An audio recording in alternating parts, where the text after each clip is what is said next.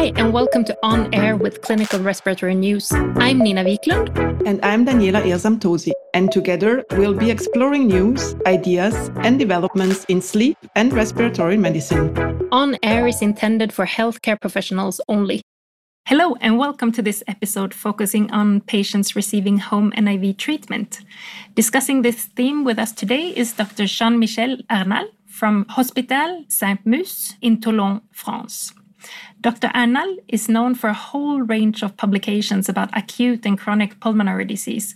He arranges trainings and is the face behind the Springer book Monitoring Mechanical Ventilation Using Ventilator Waveforms.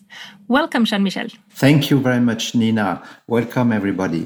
First, I would like to ask you home ventilation, that's a very specific topic. Where does your dedication to patients on this treatment come from?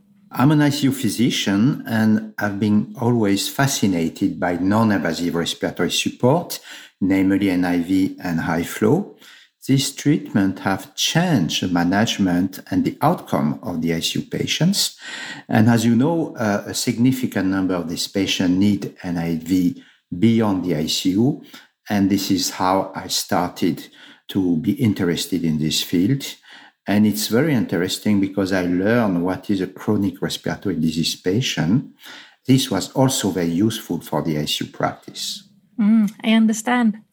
Yeah, we're very thankful that you're here today to give your knowledge onwards to others.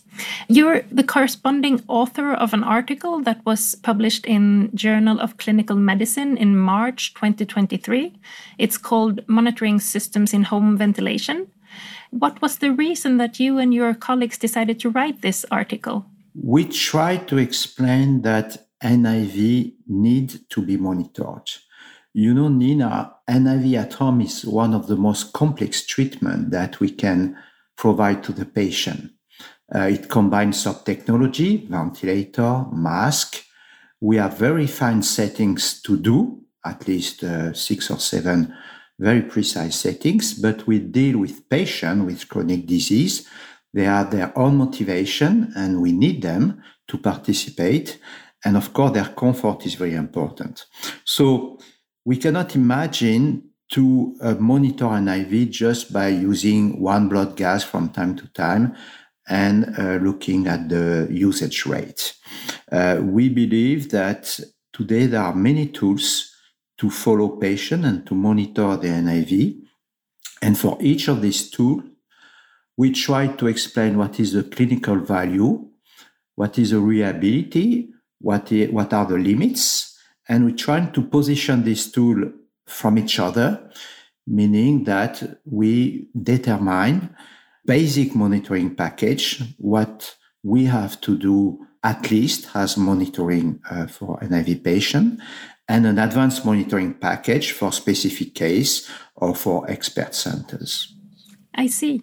Um, so this this article is something that could be read by both uh, clinicians that have been working with NIV for a long time and uh, clinicians that are new to NIV, right? Yes, absolutely. You talk about the details, and you're very knowledgeable when it comes to interpreting ventilator waveforms.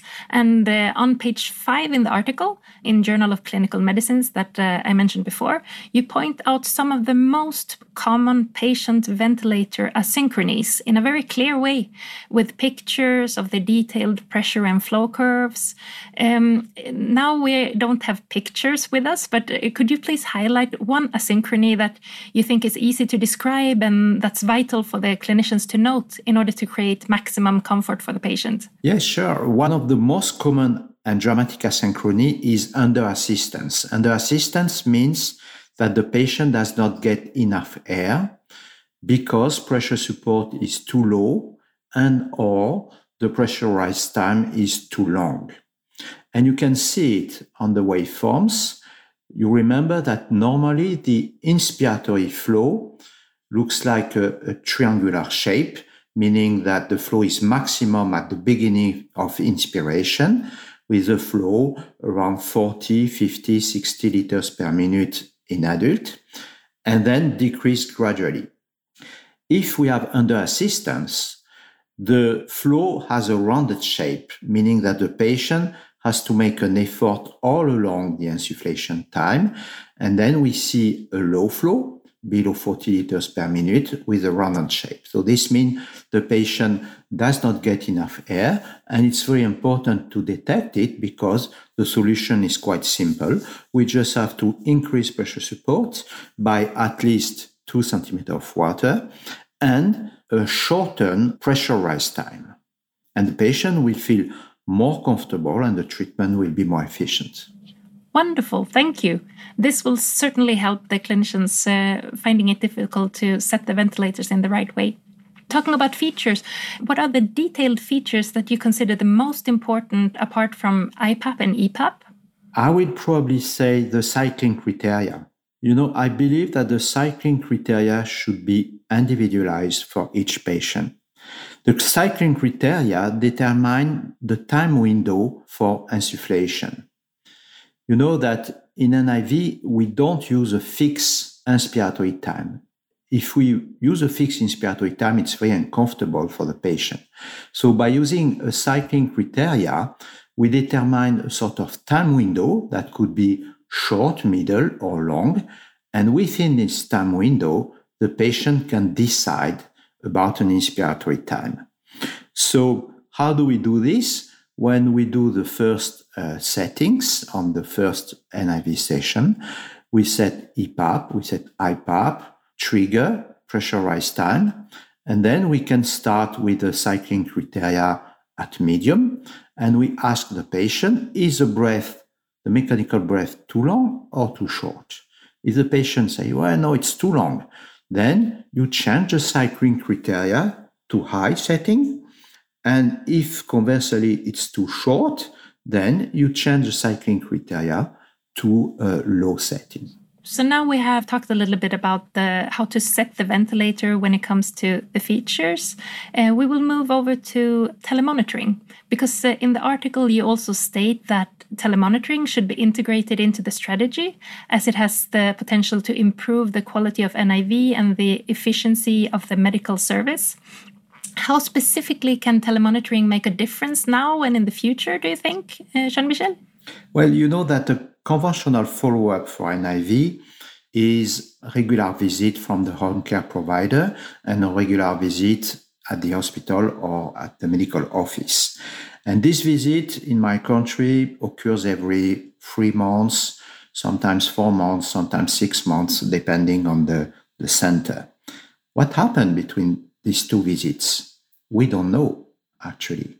And the risk is that the mask is a little bit damaged and the patient feels some leaks, but is not able to realize that he's uncomfortable because of the leaks or the patient changes. For example, the patient puts some weight or lose some weight and the cycling criteria is no more appropriate. The patient gradually becomes uncomfortable and then decrease uh, the NIV use or even stop using the NIV.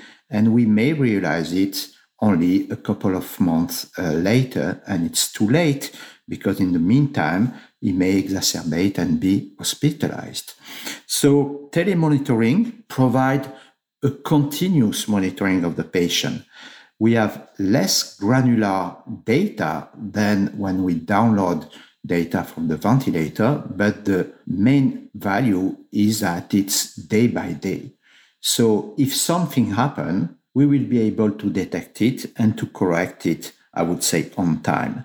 And the aim of telemonitoring is to improve the quality of the NIV, and by this to improve the quality of life and to decrease the risk of hospitalization. Yes, you give very good advice in the article how to start up telemonitoring and which parameters to follow.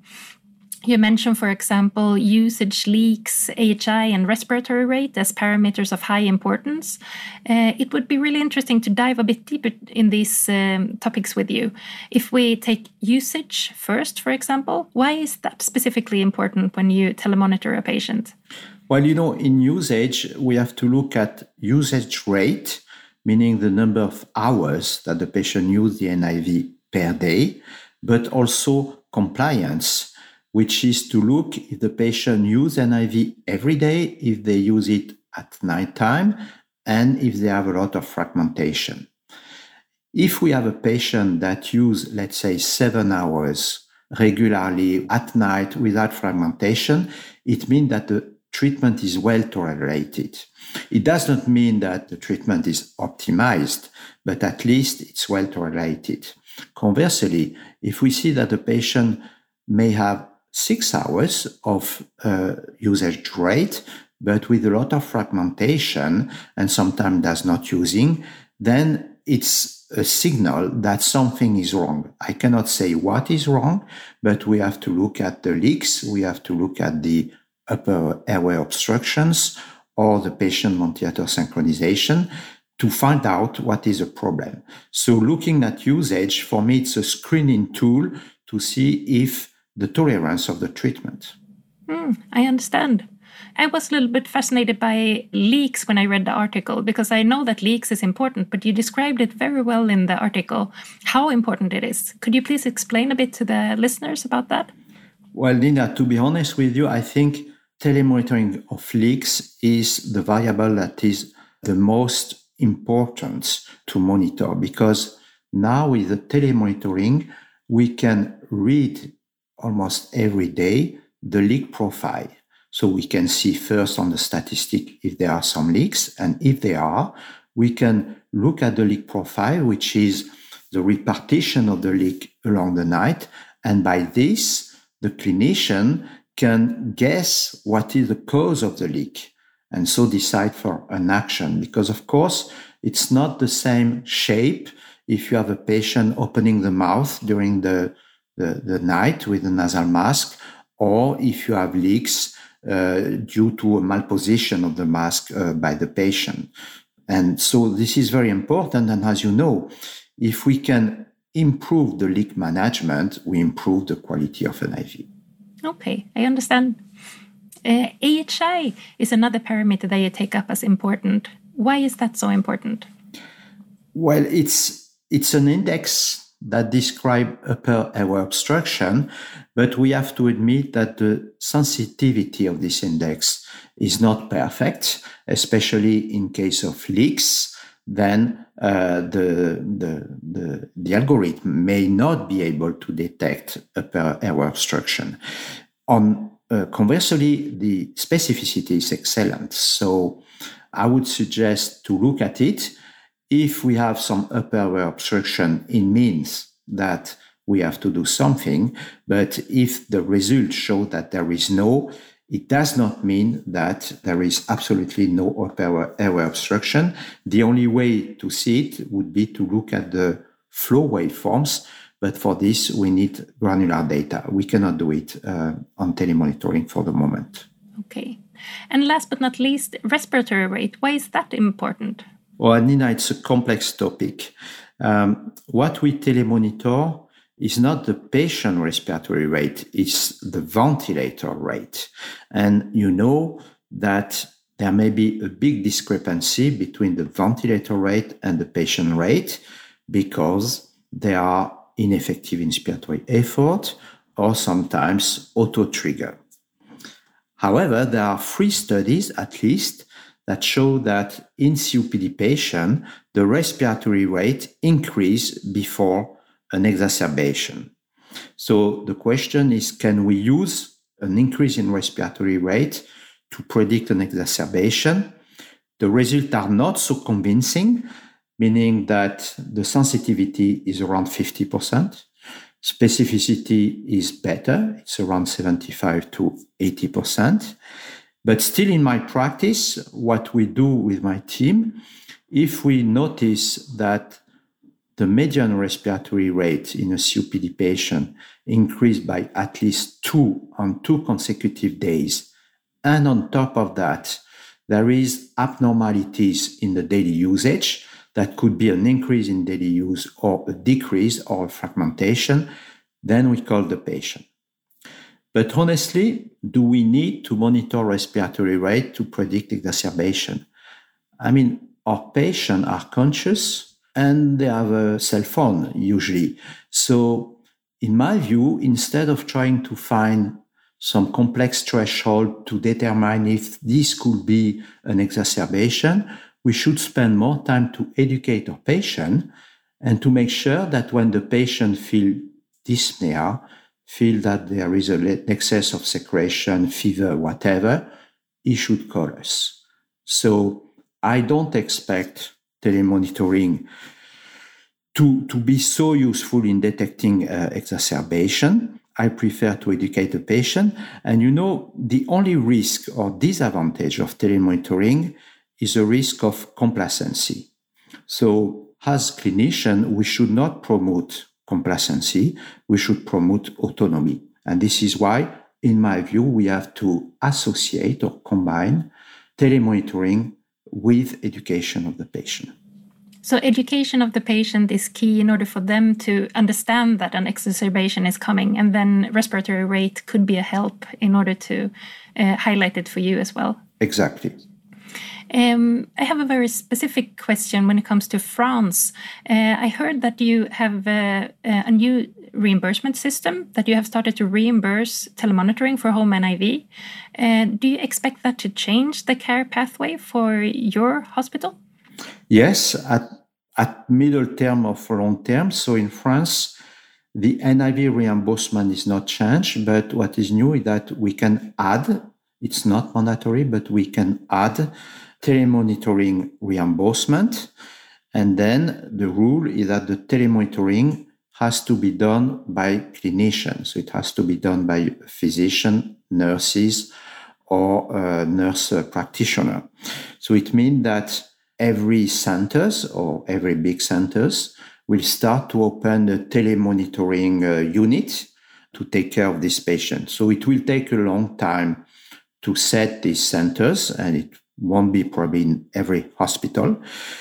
But at the end of the day, yes, I think it will change the pathway. What I hope is that by doing this, the patient will have to come less often to the hospital for a visit and hopefully we can decrease the number of hospitalization also. Yes, I guess you're in the same situation as the rest of the world that you you need your beds for others and you don't have enough time or enough staff right now. Is that the case? Yes, of course. This is a challenge we face. How do you monitor symptoms in your clinic? You mentioned in the publication that there are some limitations when you monitor symptoms in this patient group. Uh, could you please explain what you mean by limitations? Well, I think it's very important to monitor symptoms, but we have to keep in mind that the patient underestimate the symptoms, meaning that we speak about chronic disease. So sometimes they have symptoms and they don't uh, report it because for them it's normal. But still, it's very important when monitoring NIV to ask about the quality of life, the symptoms of alveolar hypoventilation, how they sleep, how they tolerate the NIV. But to do this, we don't use a questionnaire because, in my view, the questionnaire is a little bit too rigid. And uh, I prefer to open the discussion and let the patient talk. And I know exactly what kind of information I want. So usually the nurse will do this, uh, this discussion and we know exactly what we want at the end. But you know, most of the time, the patient, when they arrive, they have one topic they want to talk to you. And it's probably not related to NIV, it's related to some other healthcare problem. And first, you have to listen what they have to say because it's totally useless to, to speak about your own questionnaire. So when they are done and when you have an answer to this, to their question, then you can talk about NIV, how they tolerate, and so on. I understand. Thank you, Jean Michel, for this insightful discussion. Thank you, Nina. It was very great to talk to you. And to the listeners, I hope you've gained some new knowledge that you can use in your clinics to increase home NIV treatment comfort for your patient. You've been listening to On Air with Clinical Respiratory News. For new episode alerts and clinical updates, subscribe to our newsletter.